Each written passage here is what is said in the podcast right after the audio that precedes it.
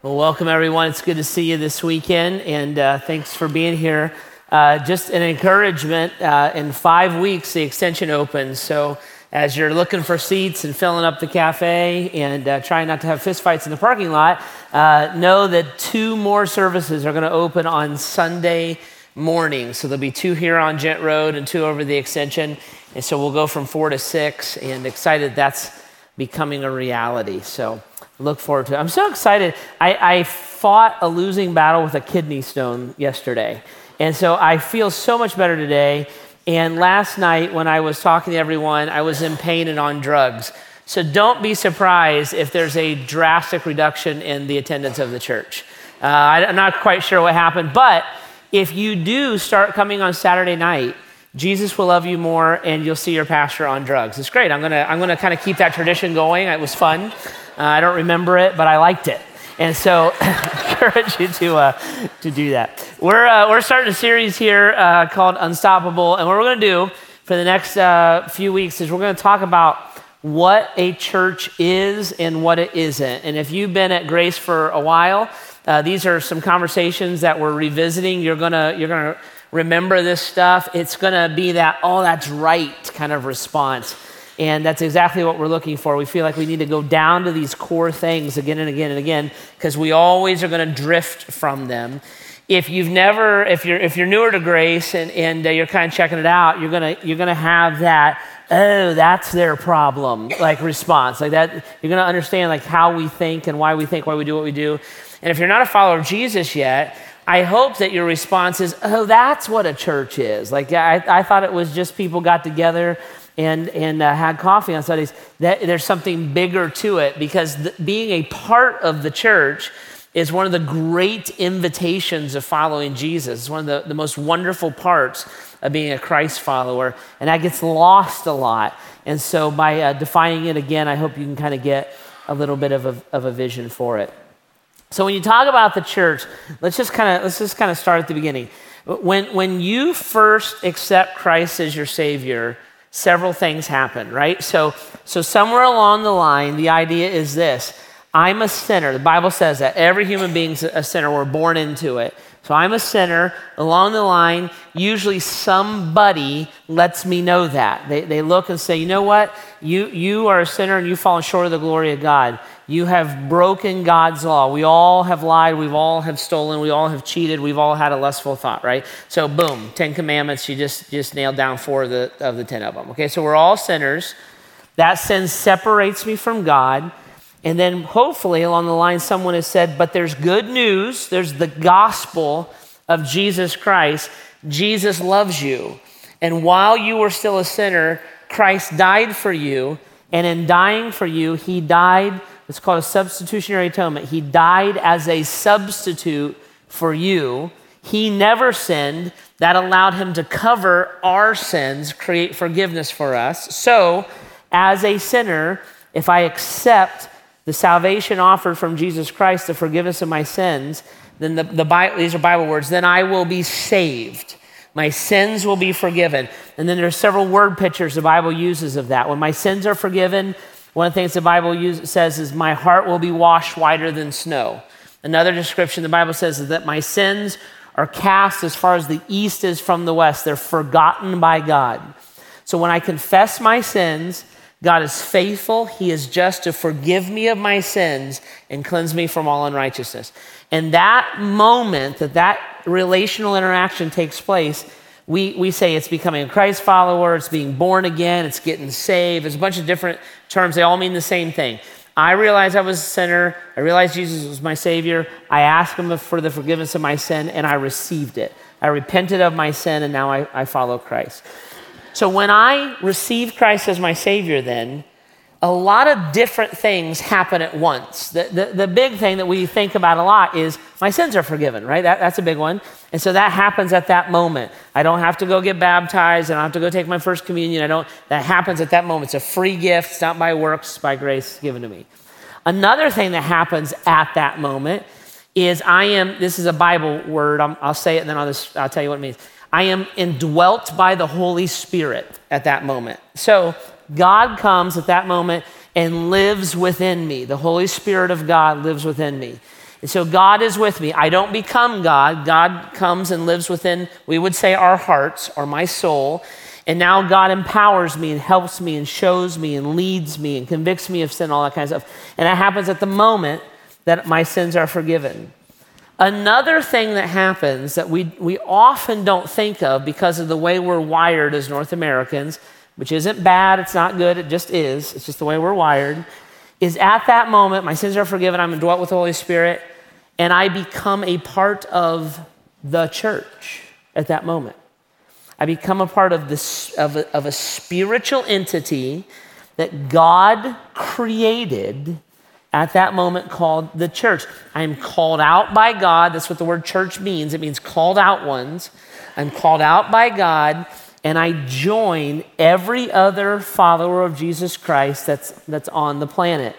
And then God taught us in the Bible to organize the church locally, right? So we would say, I, Grace Church is my church, perhaps you might, you might say.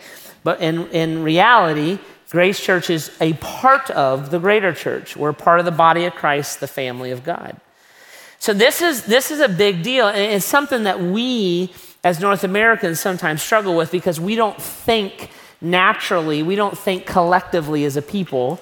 We think individually as people. It's how we're raised.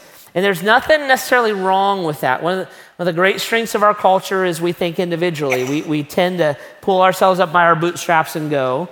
One of the great weaknesses of our culture is that we think individually. We tend to pull ourselves by, by the bootstraps and go. But when we bring that individuality into our relationship with Christ, that's where we run into some issues because my relationship with God is not just an individual relationship, it's actually a collective relationship because I am now a part of the church. If I bring my individuality to my interaction with the church, I'm not interacting with the rest of the church the way that God would have taught me to interact with the, with the rest of the church, right? So the Bible says that when I am saved, I, I am given some uh, gifts of the Holy Spirit. Well, the gifts of the Spirit, the spiritual gifts, aren't meant for me, they're meant for us. They're to be given to the rest of the church. The Bible says that God forms the church. We talked about this some last weekend if you want to go listen to it online. He forms the body of the church. He draws us together. It's a spiritual thing that's happening. It's not just something that, that I've decided to do. Now, that's difficult sometimes as a North American because I don't think that way. When, when I think about church, I think about decisions that I've made. So I think, man, I, I, like that church. I'm going to go to that church, is how we would tend to think. I like the music of that church. I, I, every week on the, on the comment cards, every week we're like, hey, please turn up the music and make the subwoofers better. You know, every week, and we're trying to oblige you, we know, right? So we, we like that. We might say, I like the speaking. I like the way Jeff speaks. even if he's not good that weekend, at least he's pleasant to look at, right? And so I, I like that. Or I like the kids' programs, or I like the students' programs. So we, as North Americans, we think individualistically. Therefore, we tend to think of things as a consumer would think of something. I like this, therefore I will participate in it. I li- this this group of people they do this for me, so I will do this for them. Um, I like these things, so I will give my money to it. That's a cause that I decided to support. Is how we would we would tend to think. Now, the problem is that when I come to a entity as an individual that is not an individual entity, when I come to a group as a consumer that is in its DNA a group that is meant to be given, and I want to consume it, it's going to short circuit what a church is. So in North America, there are hundreds of thousands of churches and they are filled with millions of people. And those churches, if you opened up the roof of those churches and looked at those people, oftentimes what you're going to find is a building filled with consumers that would look and say, Well, I like this church, and this church is close to my house, and I like the speaker, and, and I like the music, and I, I believe in it enough that I'll, I'll make it part of my charitable giving. That's a normal mindset. The problem is, is when that church moves or does something that I don't like, what do we do? We leave it, right? And I'm, gonna, I'm a consumer, I'm going to go find something else that's going to give me what I want. When that mindset affects a church, then that church suddenly becomes powerless. Becomes powerless. It becomes, it becomes robbed of its vision. It really becomes unable to do much of anything. And that church becomes irrelevant then because it's not functioning in the way that it was meant to function. The number one thing that faces the North American church, the, the number one hurdle that we have to overcome, is it's not atheism, right? I don't, I don't, there's no such thing as an atheist, anyways, but it's not atheism. It's not Mormonism or Jehovah's Witnessism or Islam. It's not the deterioration of the culture the number one thing that is the number one kind of challenge to the North American church is irrelevancy. So there are hundreds of thousands of churches with tens of millions of people in it, and then there's tens of millions of other people who don't care or know why those people are in that building. And hundreds of churches close every week. Every week, hundreds of churches close. And the closing of that church does not affect that community in any way, shape, or form. In fact, sometimes it's good news because churches have good locations and we can tear down, put a parking lot on it, or tear down, put condos up. And the, the, the greatest benefit that that community feels to that church not existing is we got the land back and we can bring taxes into the community now. And the church of Jesus Christ has become that. People, people who get together, they want to get their needs met, they, they look at their relationship with God and say, It's not about us, it's about me. And so, God, I want you to give to me. God, I gave you a 100 bucks. Where's my Mercedes? See, God, I, I, gave you 10 bucks. So I get a flat screen out of that. God, I went to church. Are you going to heal me now? See, God, you do for me. And, and you'll have people on television and they'll say the, the greatest thing you can do is let God make you happy because you being happy is what makes God happy. If you can find that in the Bible, I will sign my house over to you this afternoon. It's not there. But we think that way. God, I do for you, now you, you give to me. Now, when you bring that mindset then into the Bible, it makes the Bible irrelevant. So in the Bible, you've got God making these, these grand proclamations about his church, but our definition of church is everything that I just described. So you go to like Ephesians chapter 3, verse 10, where Paul says his intention was that now through the church, the manifold wisdom of God should be made known. So the idea is this that through the church, the church is where truth is proclaimed. The church is where God is defined. The church is where love is demonstrated. The church is where uh, uh, forgiveness happens. If you want to know about God, watch the church, and the church will explain and teach you about God. But if I go to church and my whole interaction with church is, man, I, I wish they had different music. Man, he wasn't even funny this weekend. Can't believe it. Dumb kidney stone. Right? See, if, it, if it's, where is the pro? I didn't come to church to be a part of proclaiming the good news of Jesus to a lost and dying world. I just, I'm not happy with what just happened. You get a proclamation like what Jesus said in Matthew chapter 16 verse 18, where he said, I will build my church and the gates of hell will not overcome it. The whole idea of that, of that passage is that the gates of hell are being attacked by the church. Well, that feels very differently than when I go to church and the church is saying things like, guys, if you don't give, we're going to have to, you know, we're going to go out of business.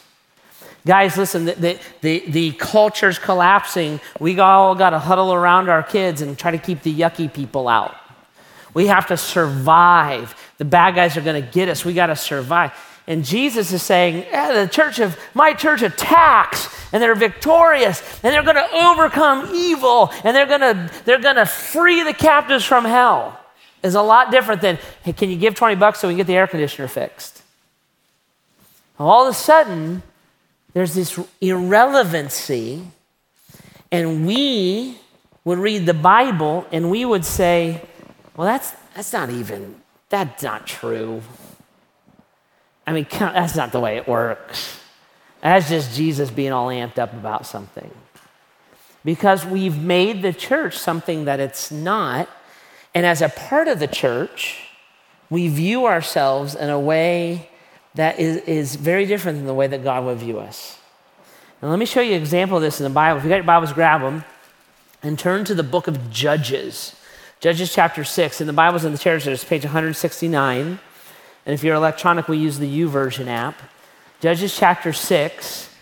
And there's another group of people. These are two separate groups of people. There was a group of people in the Old Testament, group of people in the New Testament. They're both called the children of God or the ones called out by God. In the Old Testament, they were the Israelites, the Jewish people. In the New Testament, it's the church. So this is another group of people. These two groups of people function differently, but they share this in common. They're both identified as the people of God. Both groups have been given the promises of God. God said to the Israelites, Hey, listen, you follow me, you love me, I'll go before you. Anywhere you go, whatever you do, I'll make you victorious in it. Both people are called out by God. The Israelites were called God's chosen people. I looked at all of humanity and I chose you to have a special relationship with me. I grant you, Israel, a special authority. You, Israel, have, have, have a special place in my heart. You, Israel, there's promises that apply to you, Israel, that don't apply to the rest of of humanity because you and I have a special relationship. These are the people of God, and they are in a very desperate place in Judges chapter 6. They're being oppressed by a culture that's pressing in all around them. And the culture is people called the, the Midianites and the Amalekites. In verse 2, chapter 6, because the power of Midian was so oppressive, the Israelites prepared shelters for themselves in mountain clefts, cages, uh, caves, and strongholds. And whenever the Israelites planted their crops, the Midianites, the Amalekites, and other eastern people invaded the country. Verse 6, chapter 6 Midian, Midian so impoverished the Israelites that they cried out to the Lord for help. So the Israelites were trying to survive, they were trying to thrive, they would try to plant their crops every time they would get a crop to go and start to grow, the Midianites, the Amalekites, and the other people surrounding them would come in and say, Thank you very much. And they would just take all their crops. And it impoverished the people and it made them powerless, so much so that they're hiding in caves, they're hiding in holes, they are surviving. They're surviving, they're not thriving, and these are the people of God. They cry out to God, and he shows up in verse 11 and talks to a guy named Gideon. Verse 11 the angel of the Lord came and sat down under a tree, the oak tree, where Gideon was threshing wheat in a wine press to keep it from the Midianites. So you got to get a little cultural context here. In the ancient world, wheat or crops was currency, right? So you would grow your crops, you would survive off of those crops, and then you would also barter and trade with those crops.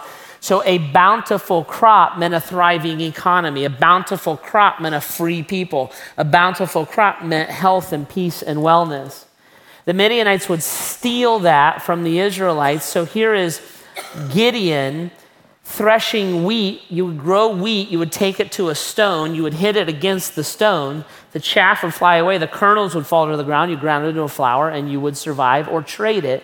He's threshing wheat in a wine press. Now, this is a very curious thing that Gideon's doing because you would normally thresh wheat on the threshing floor. And a threshing floor would be a big stone area, probably the size of this room where you would have thousands of bushels of wheat being threshed by hundreds of workers and the threshing floor being busy, it would be like our factories being busy. It would be like a sign of a thriving, prosperous people because there's plenty of food to eat and plenty of food to do commerce with. And all of these people threshing on this big floor is a sign of that. Gideon is threshing wheat and a wine press. And a wine press would have been smaller than this little platform that I'm standing on here. And what he's doing is this Gideon had probably snuck out at night, found some wheat that the Midianites dropped. He's hiding and he's threshing the wheat in the wine press, hoping that the Midianites don't get him. He's trying to survive. He's trying to get some grain together, some flour together for his family to eat. And in that context of hiding and surviving, God shows up and says something really curious to him in verse 12. When the angel of the Lord appeared to Gideon, he said, The Lord is with you, mighty warrior. I'm hiding in a wine press trying to survive. The Lord is with you, mighty warrior. What the Lord should have said is, Jesus loves you, scared little wine press chicken boy. Because that's what Gideon's doing. And the Lord, it's what Gideon thought of himself. The Lord is with you, mighty warrior. That phrase so captures or stuns Gideon that he says in verse 13, Pardon me? What? What did Jesus say?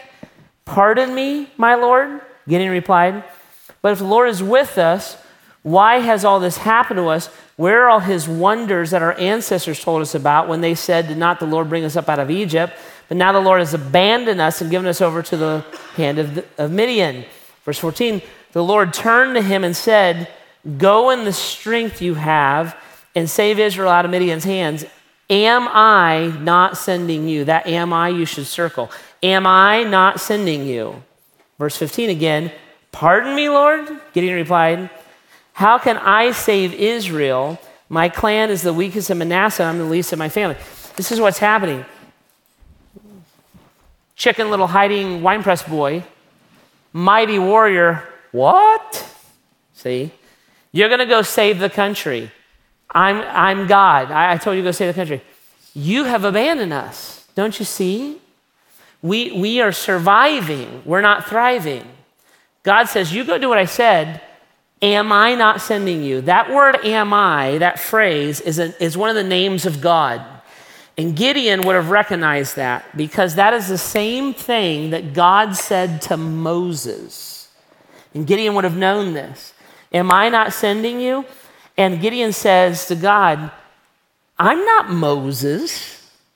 I'm the, I'm the weakest in my clan. I'm of the least. I'm not Moses. I'm going to set the people free through you, Gideon. You're going to do Moses stuff? You want me to go and talk to the Pharaoh? You want to do miraculous things for me? I'm not Moses. And God says, I am doing it. Go do what I ask you to do. And finally, in verse 16, he says, The Lord answered, I will be with you, and you will strike down all the Midianites, leaving none alive. I'm going to work through you to set them free. I didn't, I didn't say you are going to do it. I'm going to do it. I didn't say you're going to have, you're going to do something supernatural. I'm going to do something supernatural. All you have to do, ready? Catch this, write it down. You have to remember who you are. You are my chosen people. You were given all the promises from God. I promised you the same power and authority that I promised Moses. I have not changed. You're the one hiding in a, mine, in a wine press. And I am just reminding you what you were called out for, what you were called to, who you worship, who you serve, who goes before you. I didn't call you out so you could survive. I called you out so that you could thrive and my name and my glory would be brought to bear. The group of people in the New Testament that these same types of promises are made to is the church. God doesn't look at me as an individual, you as an individual, say, you know what? I'm going to prosper you. You, you put $100 in a basket, you get a new Mercedes, new car for everybody, right? God doesn't look and say, you know what? You ask in my name and I will make you well. It's not this prosperity nonsense that's on the television. God is looking at his church and he's saying, You, you, collectively, you, my church will attack the gates of hell and will overcome it. My church can ask anything in my name and I'll do it. My church has been given power and authority from the Holy Spirit. The Holy Spirit's going to empower my church. You, sometimes individually, as a part of this collective entity called the church. and I will glorify myself. The manifold wisdom of God will be made known through my church, not just through you as an individual.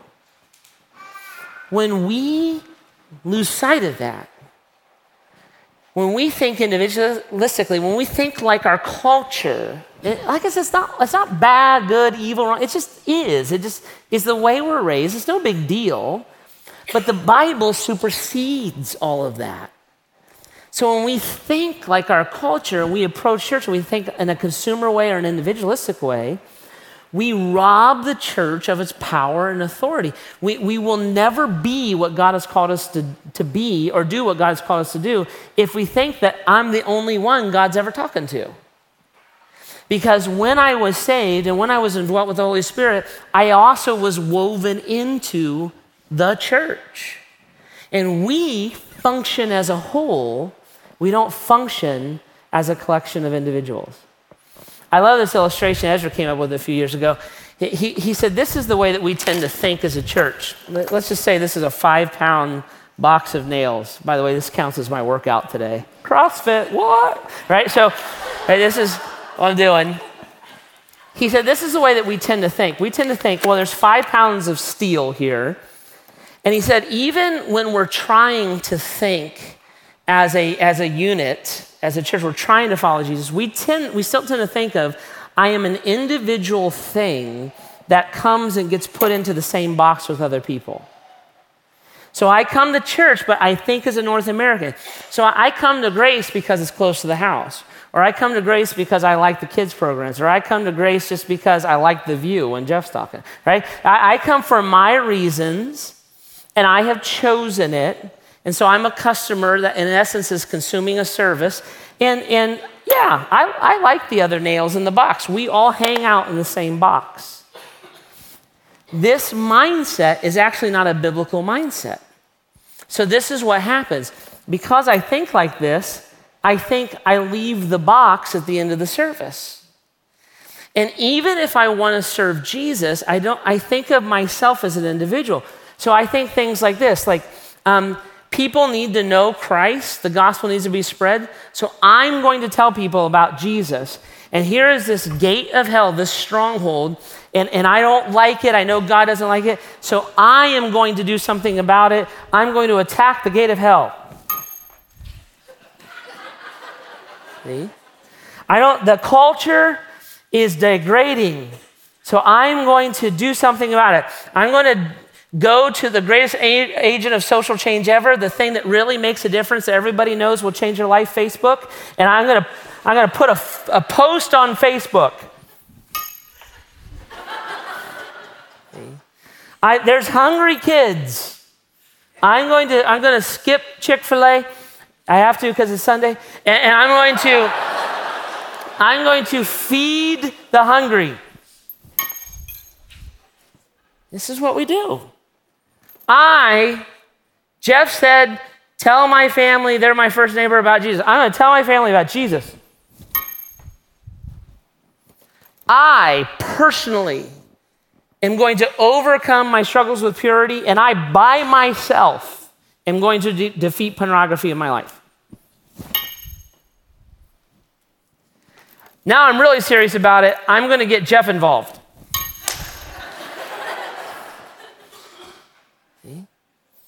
And nothing happens. And so, even for us, we'll eventually look and say, I'm not sure this stuff works. I don't know if this works. I mean, there's all this stuff in the Bible, it doesn't show up in my life. I mean, I even tried, right? I, I, I even tried my best, and I attacked the gate of hell, and the gate, it didn't even budge. I bounced off of it. So I don't, I don't even know if I believe in this given all power and authority through the Holy Spirit to the church. What?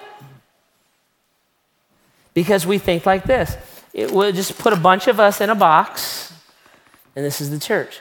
Well, this isn't what God had in mind. When God thinks about his church, he thinks about this. God would say, no, no, no, no. I'm not trying to collect a bunch of individuals into a box once a week. I am forming something new. When, when you accept me as your Savior, you don't become a member of Grace Church. You don't become a giving unit and an attendance figure. You are grafted, forged into a new entity.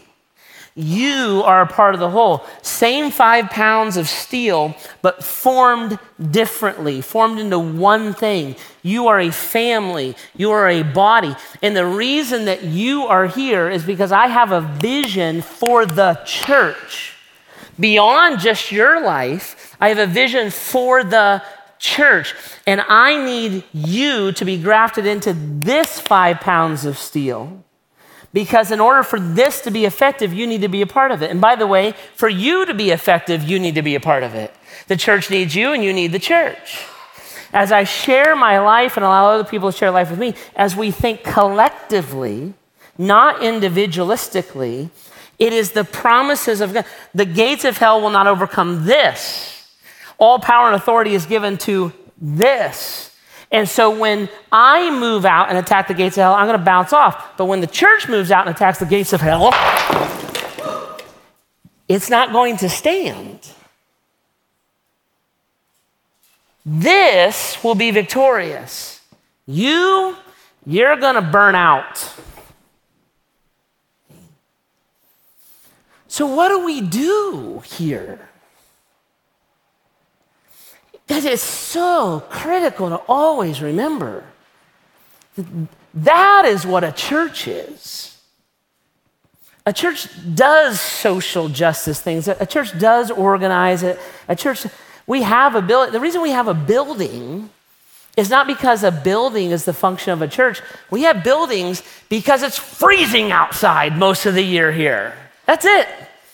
We, we put a roof over our head because we, we live in Northeast Ohio, and I know we don't know why, but we do.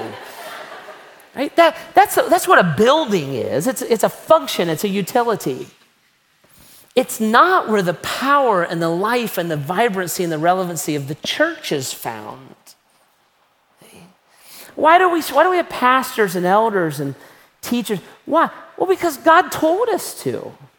We're not organizing a religion. We're, we're, we're doing, like literally, the Bible says, do these things. Okay, we're going to do these things. Why, why, do we, why do we organize ourselves to make sure we're cared for? Well, because the Bible said to do that. See, we're function, the function of the church comes right out of the Bible. It, it, the function is not the power of the church. The function is a result of the unity that God has called us to. Now, this is a big, big deal here at Grace. Because if you, if you don't think of the church, Grace Church, through this paradigm, it'll never make sense to you. If you think of Grace Church through the individualistic paradigm, we'll eventually do things you don't like.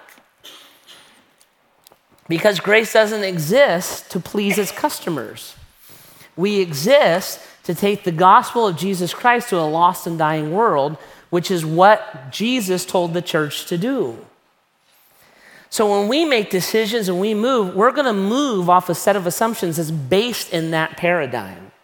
I, w- I was meeting with a group of people this last week, and they're having problems. They're uh, people who love Jesus, and they have a, a, an organization that they're trying to help survive. And they said, Hey, would you come down and give us your opinion? And I said, Sure. So I went and I spent the day with them, and they said, This is what we, this is our history, this is what we do, this is what we're trying to do and, and we want to rearrange these things to get this different outcome.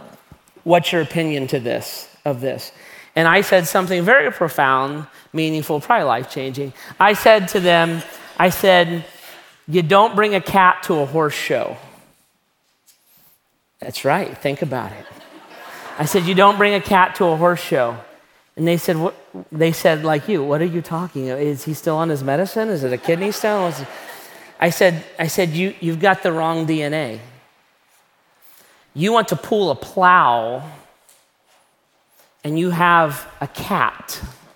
It's not going to happen. What you, you have the wrong DNA to accomplish what you need to accomplish.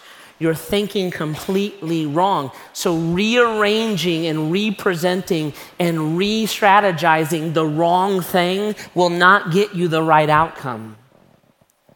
You must shift paradigms.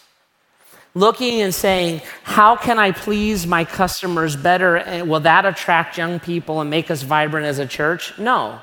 It'll make you look ridiculous. Going over here and saying, We don't even ask those questions. We ask, How do you reach a lost and dying world for Jesus? Because the church exists for the world, it does not exist for the church. How do you do that? Going over here, they, they said to me, Well, we have financial problems. And, and we want, if we rearrange this, we'll make our financial problems go away. And I said, You don't have financial problems, you have vision problems. There's no such thing as financial problems, there's vision problems.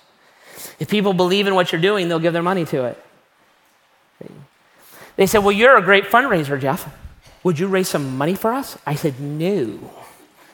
I said, I won't do that. They said, Well, you don't seem like you ever apologize for asking people for money. I said, I don't. They said, Why not? I said, Because I assume that the cause and the vision and the heart and the passion of Jesus is the best thing you could ever spend your money on. I never apologize for it. I'm assuming since you're the church, you would think that way. See, there's assumptions that are made because of who we are and what God has called us to do. I assume that the greatest invitation a human being will ever have is to be united in the church of Jesus Christ. I assume that that invitation is more important and more life giving than being Buckeye Nation I assume that that invitation is more important and more life giving than any career path you would ever have. I assume that changing people's eternal destiny to the glory and honor of the creator and the sustainer of the universe should be top line of my resume. I think that is a blast, right? Why do you think that way? What is this new teaching? It's just the church. I, I assume that giving your life to the cause of Jesus is the greatest thing you could ever give your life for. I, I assume that, that pursuing what is Jesus' passion, mission, vision, and plan, if I'm a follower of Jesus who's united with him, it would be my passion, mission, vision, and plan. I'm assuming that, see. I'm assuming that his cause and his glory is much greater than my preferences. Why? Well, that's what the Bible says. And guys, that's why we're here. The, the reason that we are talking this weekend about the gospel of Jesus Christ is because the church of Jesus Christ from Jerusalem forward has always made these same assumptions. They have always assumed, the true church of Jesus Christ has always assumed that we receive the good news of Jesus and the grace of Jesus not for ourselves. We assume that we've received it so it can be given to others. You go back in the church history, you don't find the prosperity gospel. And if you do find it, you find a remnant of people who have turned away from it and rejected it, and they are the ones who kept promoting the true gospel of Jesus Christ. There's people all throughout history. The reason that we're talking about Jesus today is because somebody walked away from their security, somebody walked away from their business, somebody spent all their money and they got on a boat and they floated across the ocean and they started telling people in very dangerous circumstances about the gospel of Jesus Christ. If you trace your spiritual lineage back in detail, if you could go individual by individual, individual, I guarantee you, I promise you, somebody died so that you could know about Christ. I promise you that's the case. Because the church has always looked to say, why do we exist? We exist to take the good news of Christ to a lost and dying world. We don't exist for our own comfort. We don't exist for our own benefit. I will give my money, I will give my time, I will give my freedom, I'll give my prosperity, I'll give my security, I'll give my blood in order to promote this gospel because I'm a part of the church of Jesus Christ, which means I live in a no lose situation. Best case scenario, Somebody hears the gospel of Christ and responds to it, becomes a follower of Jesus. Worst case scenario, I get burned at the stake for it. Either way, people either love Jesus or I get to be with Jesus who I love. I'm in a no lose situation. That's the way the church has always thought. That's what the church is. And if that had not been the mindset, we literally would not know about the gospel. This has always been what drives Grace Church. That's why if folks have been here for a while, they're like, he's doing that church talk again, right? Because I remind us of this all the time.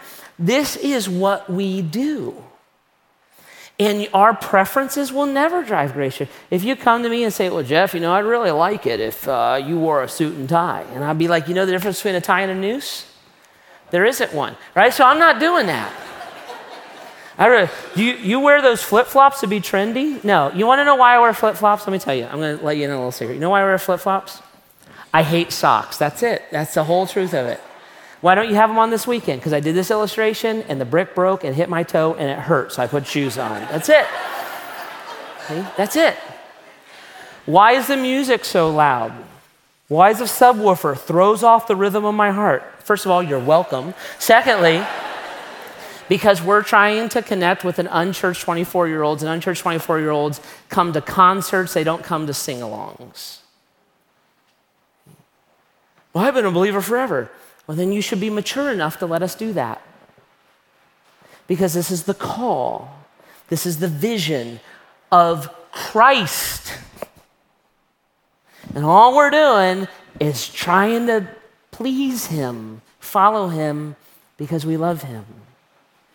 And if you, if you grab that, you'll love grace because we're always going to do that. If you don't grab it, you'll hate us in about six months because everything that's happening now will change in six months. And that's always the passion of grace. We're always going to be broke. Always. Because we're always going to be pushing. We're always going to be unsettling something. Oh, it just got normal. Now you're. Right. Always. Because it's always got to change. We're always going to be saying, come on Saturday nights, go to the extension. Why? Because we need to, we need to keep reaching people. This is what we, it's, it's the horse at the horse show. It's what we do, it's the DNA of the church. See? Now, guys, it's always so critical that we remember that. Church is not a consumer product, church is not a trend. Church, church, church is not how do you get more customers in? That's nonsense. The church is something that, as a follower of Jesus Christ, I am grafted into. It's a spiritual thing that happens. The gathering of the church is something that God directs. This is straight out of the Bible, straight up, chapter verse. God directs. Not something we create, something that God directs. And the church is an entity that proclaims Christ to his glory and to his honor. We're not, we're not an entity that works to make people happy, never have been. And why is grace driven this way? Why am I so passionate about this? See, why all these campuses? Why these missionaries? Why, why do we need more money? Why, do, why Jeff? Why? Because it's been done for us. It's why we're here. And it's just our leg of the race. It's what we do, it's what a church is. So God says, You're my followers on the planet, this little slice of time, this little piece of dirt. Do what you are, Gideon. Get out of the wine press and go pick a fight. Am I not sending you?